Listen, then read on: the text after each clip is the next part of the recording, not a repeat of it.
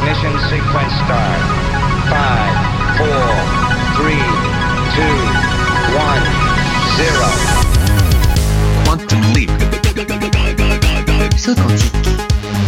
Salto quântico, salto quântico, salto quântico. Salto quantico. Salto quantico. Salto quantico. Kvantum, det du inte visste att du ville veta. Morgens, morgens gott folk! Markus Rosenlund här igen och det betyder ju att klockan har slagit kvanthopp. I dagens program ska vi ägna en stund åt att fundera på det faktum att det i år har gått exakt 75 år sedan vinterkriget bröt ut. Och intresset för både vinter och fortsättningskriget har ju inte avtagit med åren, snarast tvärtom. Det är ju bara att gå till en bokhandel idag så ser man ju att ungefär hälften av det som kommer ut som historia så eh, tar ju, tar ju fram, fram någon aspekt av, av de här krigen. Det säger Nils-Erik Willstrand, professor i nordisk historia vid Åbo Akademi, som i dagarna är med och arrangerar ett öppet seminarium kring vinterkriget. Vi hör mer om det här seminariet och så ska vi också lyssna på utdrag ur nyhetssändningarna den 30 november 1939. Senare i programmet ska vi tala med en tvättäkta livslevande astronaut också. Leland Melvin, före detta NASA-astronaut, har besökt internationella rymdstationen två gånger och imponeras av hur ryssar och amerikaner som formellt borde vara fiender igen kan samarbeta i rymden utan några som helst problem fortfarande. Det är så inspirerande att människor kan arbeta tillsammans i rymden, i space community. And I think we need to get more people out there working together to keep some of the wars and the fighting and the racism and sexism and all these things on the ground. Framför fler rymdfarare så bekämpar vi rasism, sexism och krigslust, säger astronauten Leland Melvin. Den här veckan är utlyst till robotveckan inom EU och också här i Finland pågår robot och automatiseringsrelaterade evenemang hela veckan ute i Vik i Helsingfors i en lokal i anknytning till Teknikmuseet där. Nikolas Andersson från Robotics Finland som hör till arrangörerna ska berätta mer om vad det här innebär.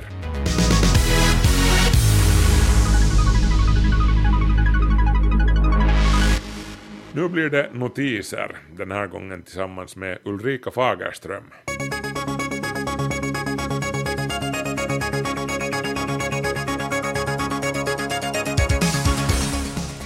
Ja, här kommer några notiser om forskning och teknik. En vetenskaplig artikel som nyligen publicerades uppmärksamgjorde ett speciellt sjukdomsfall som egentligen var aktuellt redan för två år sedan, år 2012. En brittisk man opererades då för en parasit han i flera års tid hade haft levande inne i hjärnan. Parasiten hade gett sig till känna bland annat genom huvudvärk, minnesstörningar och underliga luktförnimmelser. Med hjälp av magnetröntgen kunde man se en märklig ring i hans hjärna, men det var först då man tog en provbit som man förstod vad det var frågan om och parasiten kunde opereras bort. Mannen bodde i Storbritannien men reste regelbundet till Kina där parasiten i fråga är förhållandevis vanlig hos grodor och skaldjur. Under en viss tidpunkt av livscykeln kan den också förflytta sig till katter och hundar. Hur den hade tagit sig in i mannen är oklart, men det är möjligt att den kom via ett ögonbehandlande medel gjort på råa grodor som mannen behandlades med under en av sina resor i Kina. Mannen i fråga lär fortfarande lida av symptomen han fick då parasiten flyttade in, även om den nu är borttagen. I Europa har parasiten upptäckts bara två gånger sedan 50-talet. Men blir det fler fall, då vet i alla fall forskarna lite mer om parasiten som ännu på många sätt är outforskad. Bland annat genom analyser av dess genuppsättning vet man nu vilka mediciner som biter på den. Vi fortsätter med ovanliga saker som kan invadera enheter, om vi säger så. Man vet att världen har blivit ett komplicerat ställe då det meddelas att den elektriska cigaretten kan sprida datavirus. Mm? Jo, det är Helsingin Sanomat som har plockat upp The Guardians nyhet som i sin tur via Reddit-tjänsten snappat upp att en dator infekterats av datavirus på grund av att en användare hade laddat sin elcigarett via USB-porten på sin dator. Den IT-expert som Hesari har pratat med bekräftar att det är så här det principiellt kan gå till. Alla möjliga extra tillbehör som sticks in i USB-uttaget, allt från mobiltelefoner till billiga plojgrejer, de kan mycket väl föra vidare datorvirus, antingen helt medvetet eller i misstag. Det är inte bara vi finländare och holländska turister som dras till den vackra lappländska naturen. Nej, nu har forskare upptäckt en mängd nya flugarter som också har lockats dit. Det var i fjol som man samlade in tusentals insekter på naturskyddsområden i Lappland. Och saldot där var verkligen bra. Vissa arter av de flugor man hittade är sådana som hittills inte har rört sig så här långt norrut överhuvudtaget.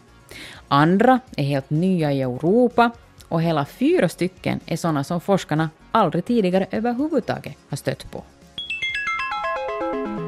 Och till sist, gå ut och gå idag. Även en liten promenad stärker hälsan på olika sätt och ny forskning i Sverige visar att motion eventuellt också skyddar mot Parkinsons sjukdom. De svenska forskarna följde med 43 000 personer under hela 13 år. Av dem insjuknade 290 i Parkinsons sjukdom. Men sambandet de alltså såg var att de som motionerade måttligt eller mycket hade 40-50 procents mindre risk att insjukna än de som inte alls motionerade. Nu kan man inte säga att sambandet är absolut. Till exempel kan det vara fråga om att de som var på väg att insjukna efterhand minskade sitt motionerande. Och dessutom så kan det finnas många andra faktorer som påverkar. Men hur som helst, en promenad är bra på många andra sätt också, så ta fast ändå den där rundan ikväll.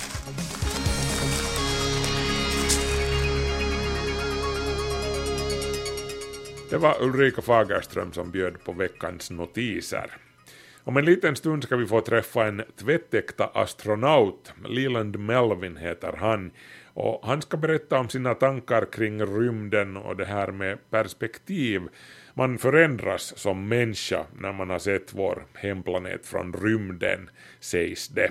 Kvanthopp, det du inte visste att du ville veta. Tumregeln gällande astronauter, eller vem som helst som har varit i rymden, är att intervjua dem om du råkar på en sådan person. För av alla drygt 7 miljarder människor på den här planeten, hur många har varit i rymden? Inte värst många, nej.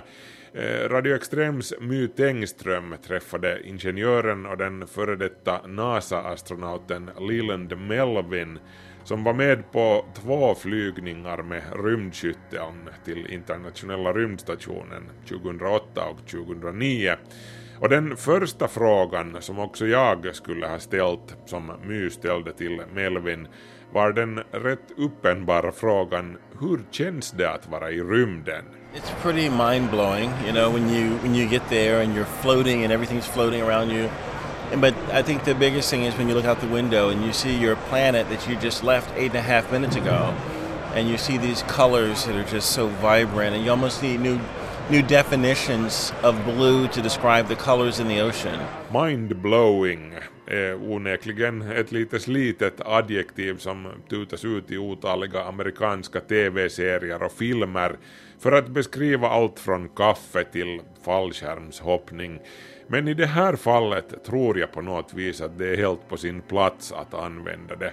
Allt från känslan att sväva i tyngdlöshet till att se planeten som man nyss lämnade bakom sig med alla dess färger som är så intensiva att man har svårt att beskriva dem. Man skulle behöva hitta på ett starkare ord för de nyanser av blått som man ser då man tittar ned på jorden från rymdstationen, sade Melvin. Men det bästa med att vara i rymden är att man kan glömma alla de där idiotiska motsättningarna och eh, fientligheterna som råder där nere och arbeta sida vid sida med likasinnade från alla nationer oavsett om deras ledare inte kommer överens, säger Leland Melvin. It's so inspiring that people can work together in space, in this space community, And I think we need to get more people up there working together to keep some of the wars and the fighting and the racism and sexism and all these things on the ground. Flera människor behöver få chansen att åka till rymden, säger Melvin. Det skulle minska på krigslusten och rasismen och sexismen och allt det där, tror Melvin. För där uppe spelar det ingen roll var du är född, vilket språk du talar och vilket kön du representerar. Melvin berättar om en amerikansk flicka som skulle klä upp sig för halloween och hennes mamma erbjöd en prinsessutstyrsel åt henne. And the mother said, Well, you know, here's the princess outfit. She says, Mom, last year I was a princess. This year I'm going to be a NASA mission commander. And so did that did that comic strip get did it grow out of someone seeing Peggy Whitson as the first female commander in space? And so it's like art imitating life and life imitating art. And I think we need that so that more kids know that they can do or be anything. All kids know they can do or be anything.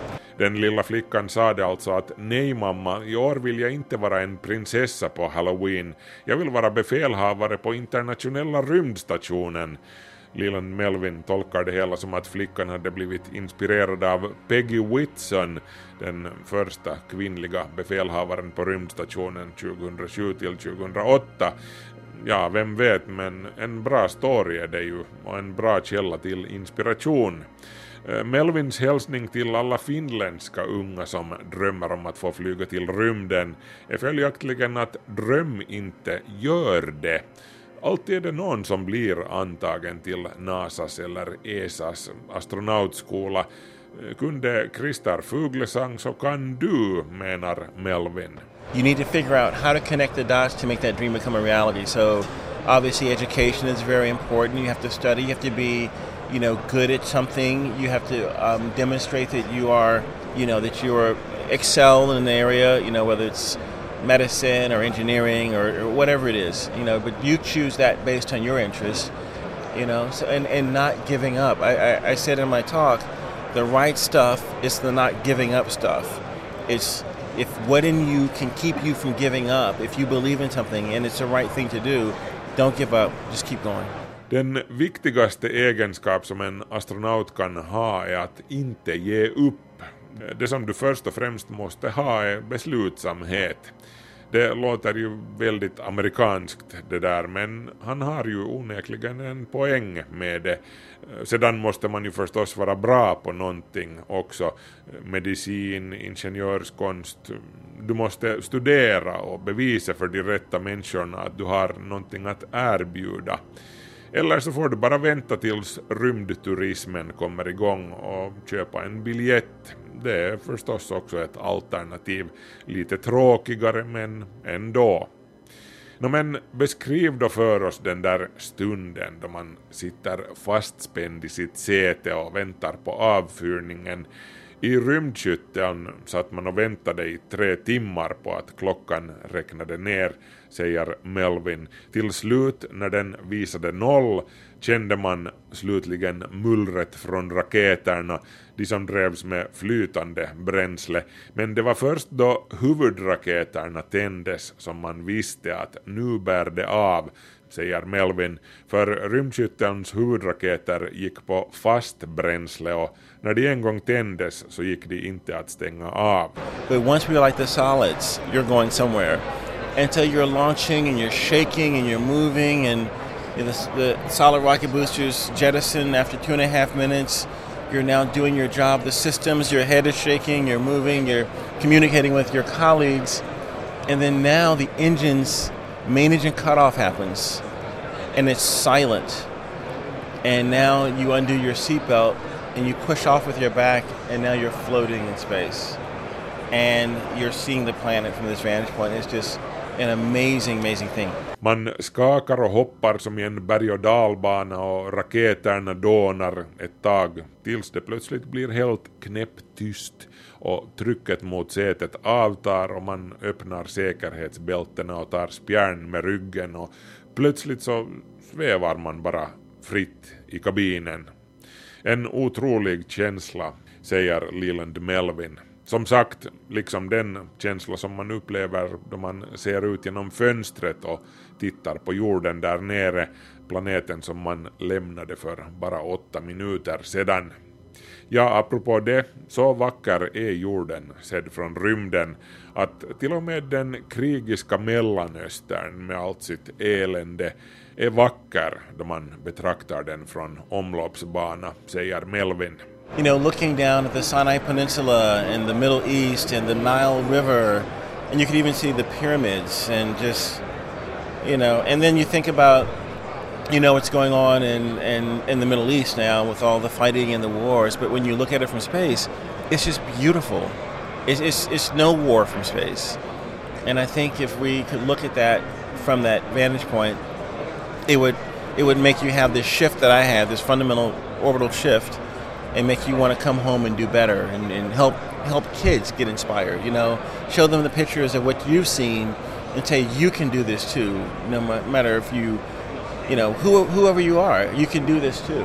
Man ser Sinai-halvön, man följer Nilen med blicken, man ser pyramiderna till och med om man kikar riktigt noga. Det är allt så vackert och plötsligt ser man inte allt det där onda, man ser inte krigandet från rymden säger Leland Melvin alltså. Och han är övertygad om att om flera människor kunde se vad han har sett så skulle de ge upphov till en attitydförändring. För det här är vad det åstadkommer åt en människa att se jorden från rymden. Det får dem att vilja åka hem och åstadkomma en förändring till det bättre. Åtminstone hade det den effekten på Leland Melvin. Det var My Tengström som intervjuade Leland Melvin. För eh, två veckor sedan gjorde ju som sagt ESAs kometlandare File touchdown på kometen 67P Churyumov-Gerasimenko, inte helt utan dramatik. Som vi minns så studsade landaren och hamnade lite snett så att den inte får det solljus som dess solpaneler behöver. Nå, men räkna inte ut File ännu ESA bekräftade helt nyligen att kometen inom ett par månader eller så sannolikt kommer att vända sig på ett sätt som gör att Philae återigen hamnar i solen och då vaknar landaren troligtvis upp ur sin dvala. Men här är ännu en liten kul nyhet i anknytning till Rosetta-sonden och landaren File. Eh, musiktjänsten Spotify meddelar att då Files landningsförsök pågick så upplevde den amerikanska rockgruppen Aerosmith en plötslig peak i popularitet på Spotify. Närmare bestämt gruppens hit I don't want to miss a thing som tusentals människor plötsligt rusade till Spotify för att höra. Sannolikt av den enkla orsaken att låten i fråga ingår i soundtracket till filmen Armageddon från 1998 där Bruce Willis med kumpaner räddade jorden från en asteroid som befann sig på kollisionskurs med jorden. Inte en komet alltså, utan en asteroid. En komet är en stor snöboll i rymden medan en asteroid är en stor sten. Men det kanske inte är så noga. Kvanthopp, snabela yle.fi. I år är det 75 år sedan vinterkrigets utbrott den 30 november 1939. Minnesåret uppmärksammas på olika sätt runt om i landet, i många fall på initiativ av den några år gamla Vinterkrigsföreningen. Nyheter från finska Så som igår i en extra radioutsändning och idag på morgonen meddelades avbröt Sovjetunionens regering igår på kvällen de diplomatiska förbindelserna med Finland. Idag på morgonen har Sovjetunionen dessutom på många ställen med våld överskridit den finska gränsen och ett tiotal flygplan har överflugit finskt territorium i södra och östra Finland. Dessutom har flygplanen bombarderat olika trakter och härigenom givit ett bevis på att det kränkt landets integritet. Om morgonens händelser har Finska musikbyrån erfarit följande. Enligt eh, obekräftade uppgifter har idag på morgonen tre ryska bombmaskiner flugit över Helsingfors förstäder och på sjösidan söder om Helsingfors. På Malms flygfält nedkastades fem mindre bomber, vilka dock icke åstadkom några större skador. Flygblad nedkastades i Sörnäs stadsdelarna. I Helsingfors råder fullständigt lugn. Flyglarmet gavs klockan eh, 9.20 varvid spårvägs och busstrafiken i staden avstannade. Enligt en uppgift klockan 11 observerades då fyra flygmaskiner över havshamnen i Helsingfors vilka besköts av luftvärnsartilleriet.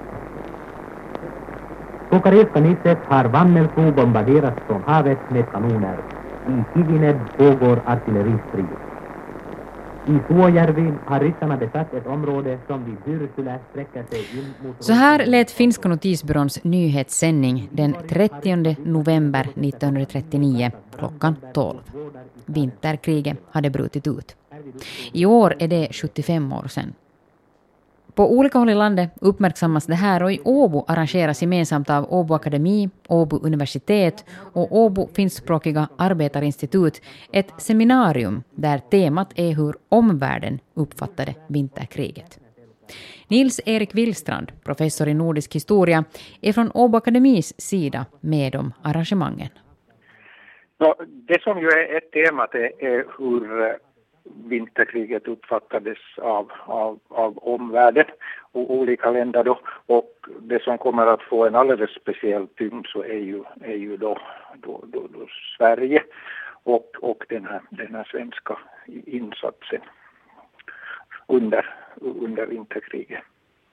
Eh, tack vare att vi får, får två experter som då talar svenska från, över från, från Försvarshögskolan i Stockholm, professor Gunnar Oselius och, och major Per Iko. Mm. De här svenska aspekterna, är de, finns det nya saker som, som kommer med på det viset? Jo, faktiskt, faktiskt tror jag det om jag, om jag förstått Per Iko rätt så, så, så är, det, är, är det genuint ny forskning det han har att komma med när det gäller, gäller att, att, att då, då sätta ihop flygplan i, i, i, i Sverige och, och, och snabbt som bara den får hit den till, till, till Finland. Mhm. Så, så att, att eh, själva fenomenet är, är säkert inte okänt men, men hur allt det där gick till och, och, och, och så, så, så, så, så där finns det, finns det riktigt nya saker också för de, för de insatta.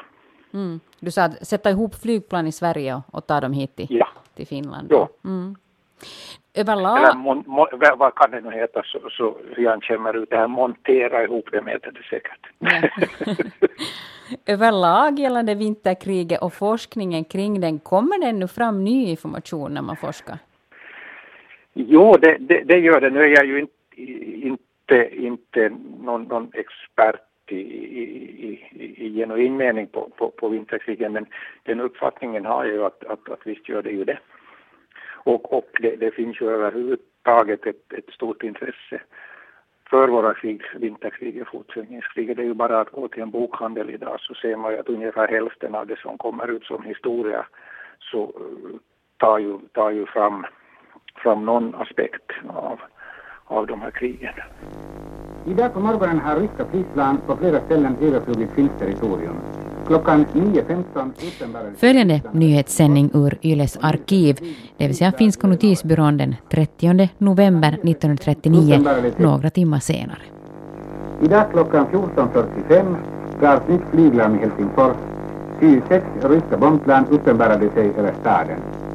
Vid bombraiden dödades många civilpersoner och flera hus råkade i brand. Faran över signalerades klockan 16.25. Enligt förordnande av myndigheterna upphör skolarbetet i Helsingfors, Viborg och andra hotade orter tills vidare.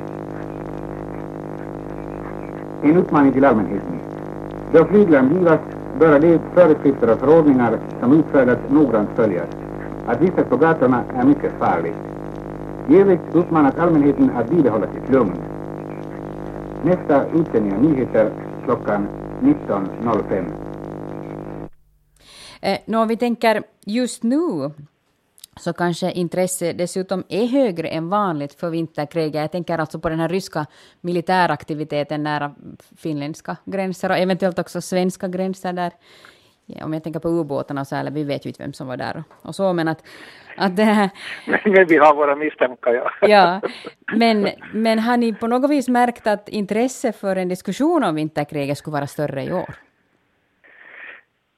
Det har jag väl inte, inte, inte snappat upp, men, men, men det är ju naturligt att, att, att det här kommer närmare en, en, en situation som ju, som ju börjar få, få vissa likheter med, med, med, med kalla kriget. Det, det, det var ju, var ju ett, ett tag här, här efter, efter murens fall och kalla krigets slut så, så var det ju som om, om, om vi kunde börja se fram, fram emot en, en, en tid i Europa ut, utan, utan, utan stora konflikter men, men, men nu är vi ju på något sätt tillbaks i, i, i den här kalla krigsmentaliteten och då, då kommer ju också, också krigen närmare. Men det återstår ju att se om vi får en väldigt stor uppslutning. Vi, vi, vi, vi kan ju ta emot 300 lyssnare. Får vi salen full så, så, så då säger det ju någonting. Det sa Nils-Erik Willstrand, professor i nordisk historia vid Åbo Akademi. Seminariet om omvärldens syn på vinterkriget hålls lördagen den 29 november klockan 10 till 16 på Åbo Arbis. Det är gratis och kräver ingen anmälan. De 300 första ryms med. Redaktör för inslaget var Ulrika Fagerström. Eh, nu ska vi uppmärksamma EUs robotvecka som för Finlands del kulminerar på Teknikmuseet i Vik i Helsingfors. Så här lät det i Radio Vega huvudstadsregionens morgonöppet program i måndags.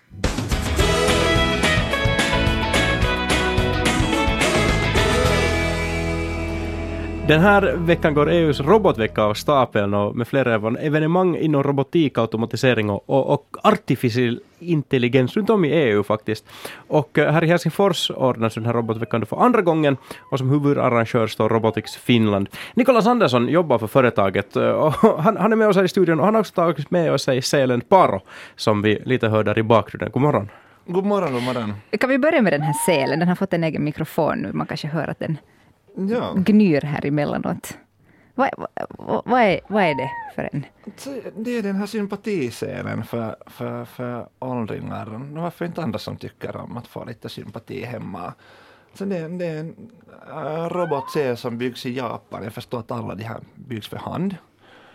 Och det här, ja, där sprattlar den och ser ganska söt ut. Det ser ut som ett mjukisdjur. Man tänker kanske inte på... Eller när jag tänker robot så tänker jag någon så här väldigt futuristiska bilder från, från Hollywoodfilmer. Gärna sen den där plåtburken Mm, från oss. mm. Den här är ju alldeles lurvig och, och mjuk. Ja. Det är ju därför kanske man har egentligen pratat robotisation eller robotik istället för bara robotar. För att det finns ju så mycket olika, olika äh, ändamål för, för hela branschen. Mm. Du jobbar för Robotics Finland. Hurdan verksamhet har ni inom det här företaget? No, vi har då äh, årets största evenemang är det här robotveckan. Och det här, uh, no, dit har vi nu samlat för veckan så cirka 30 robotar. Det finns då den här Paro som man kan komma dit och hälsa på. Så har vi en, en Mercedes-Benz som är faktiskt automatiserad som kan köras för sig själv. Och, och sen har vi uh, Finlands första svetsningsrobot från ABB som Tekniska museet grävde fram ur källaren. Ah, en- Damma av från 79 och det här och, och andra industriella robotar och, och, och sen, sen mer sådana här konsumentrobotar. Mm. Och vart ska man gå om man är intresserad av att, av att komma på robotvecka? Men det är på Kungsholmen, på vad heter det, Viksvägen, Viken till Viks, Viks, Viksvägen 1. Där vid Tekniska museet på, på, i B-hallen. Mm. Uh, annars i framtiden, sen efter den här veckan, har vi tänkt att vi vill göra det till en, en, en think tank och mötespunkt för olika intresserade inom branschen, det vill säga företag och studeranden och startups Så att vi på det sättet kan föra Finland till, till en stor påverkare inom, inom robotisation, automatisering och artificial intelligence. Hur stort är robotik i Finland just nu, skulle du säga? På växande, men det här, äh, jag har förstått att vi har blivit efter från vad det händer runt omkring i världen. Och, och no, okej, okay, ifall man tänker på stora aktörer som till exempel Japan som, som nu alltid har varit i fören av, av, av allt sånt här så, så är det ju ganska naturligt.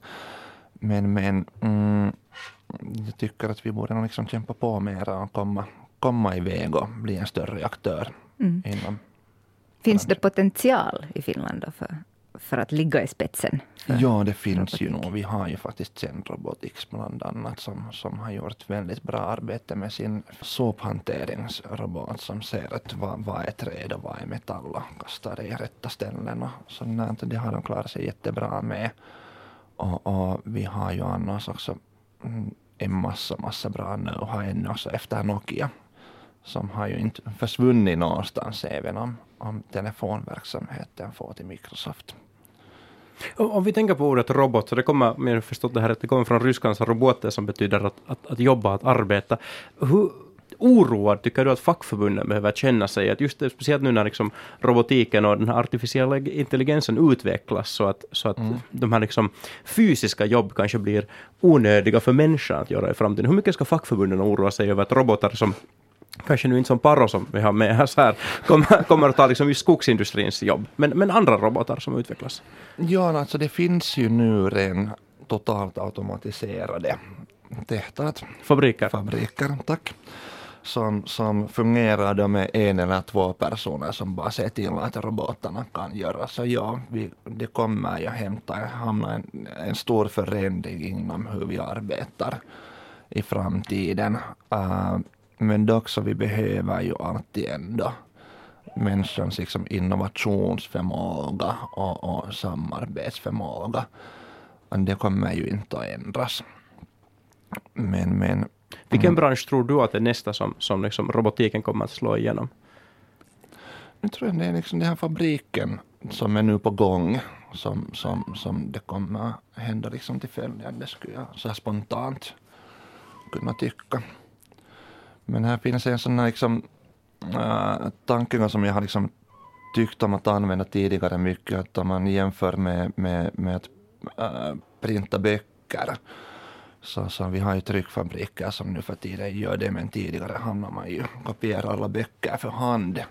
Ifall vi ännu skulle göra det så skulle vi ju ha en massa arbete för att kopiera böcker, men, men ingen skulle ha några böcker heller. Så, så, så, så en lite liknande liksom, uh, hopp framåt tror jag att vi har på våra händer nu igen. Jag tror att många tänker, när man tänker robot, så ser man just den här, den här kanske Hollywood-versionen av, av, av humanoida robotar i, i framtiden. Eh, Vad är det som är liksom centralt just nu inom utvecklingen i, i robotik?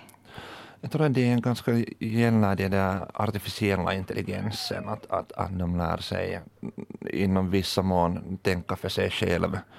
Det, har- det har ju kommit mycket inom det. Bland annat så, alla känner säkert till den där schackmaskinen som, som, som man lärde, att så alla de här rörelserna kan den göra, men så hade någon skapat den här backgammon-maskinen som, som man bara visar reglerna till och den lärde sig själv sen när det spelar mot människor så lärde den sig de där rörelserna. Den på det sättet kunde, kunde bli bättre. Så, och, och just med den Zen Roboticsens, det här mm, sop, sophandlarroboten, så den har ju till viss mån kunnat lära sig visst själv, om jag har förstått rätt.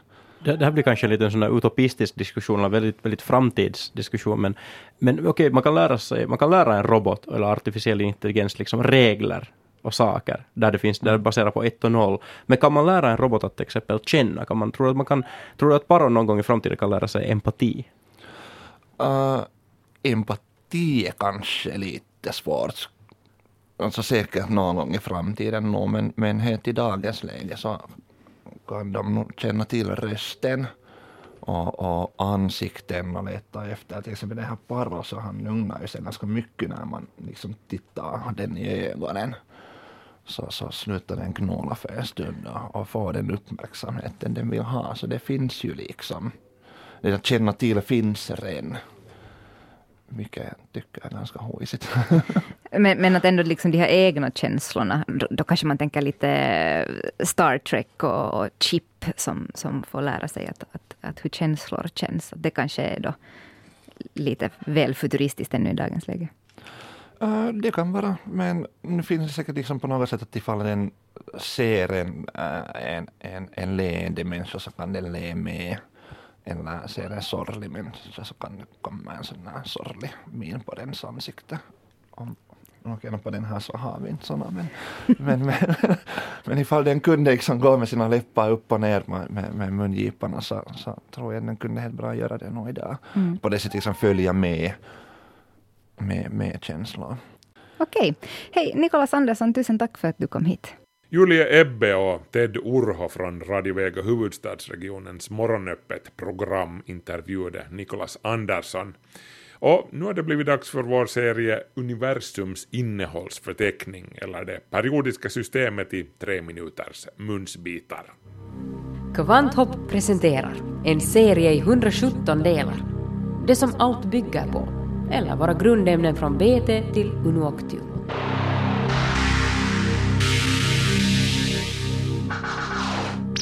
Atomnummer 78, platina, kemiskt tecken PT. Platina, ja ni vet den där skivan som riktigt framgångsrika artister får, de som säljer ännu fler skivor än den mängd som berättigar till en guldskiva. Eh, jag minns från skolan att platina brukade omnämnas som den där ädelmetallen som är ännu mer värdefull än guld. Nå, det här är en sanning med modifikation. Som tumregel kan man säga att platina är väldigt värdefullt då det råder högkonjunktur. Då ekonomin rullar på för fullt, då vill alla ha platina för det, det är en väldigt mångsidig och användbar metall. Men sedan då recessionen bankar på portarna, då kan priset på platina plötsligt sjunka med två tredjedelar. Så gick det 2008 till exempel. Guld däremot har ju alltid varit och är fortfarande den trygga hamnen som alla finanshajar simmar till när det krisar sig i ekonomin och ingen vill ha aktier och obligationer.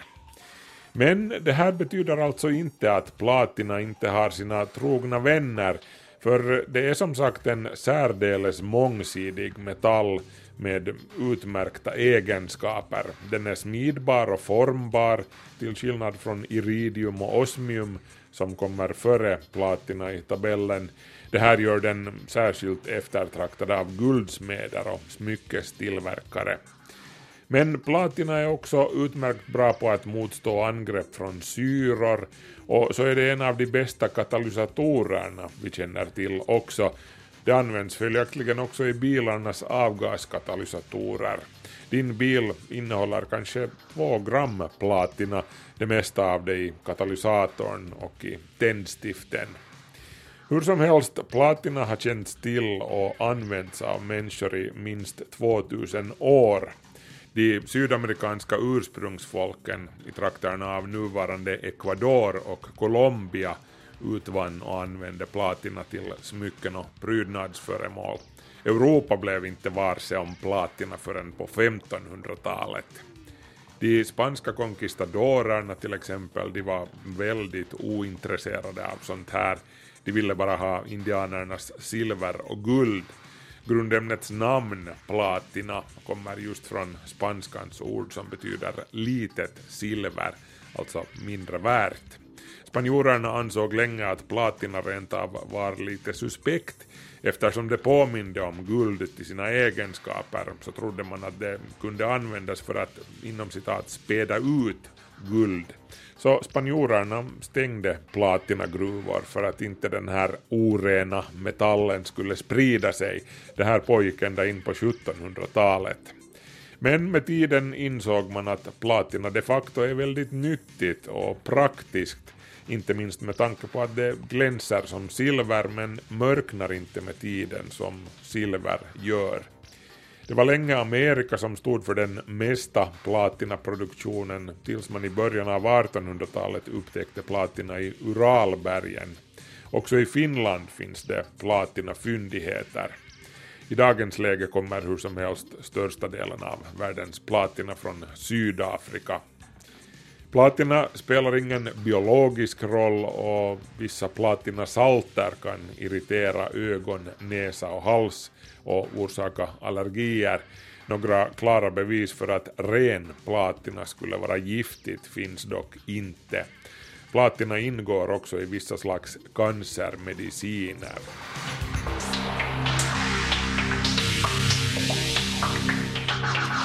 Du har hört del 78 i Kvanthopps serie om våra grundämnen. Nästa vecka guld. Kvanthopp, det du inte visste att du ville veta. Nåja hörni, klockan är igen så pass mycket att det har blivit dags att avrunda Kvanthopp för den här veckan. Men vi finns ju på arenan på svenska.yle.fi vetenskap och på Facebook. Markus Rosenlund så heter jag, på återhörande om en vecka. Hej så länge!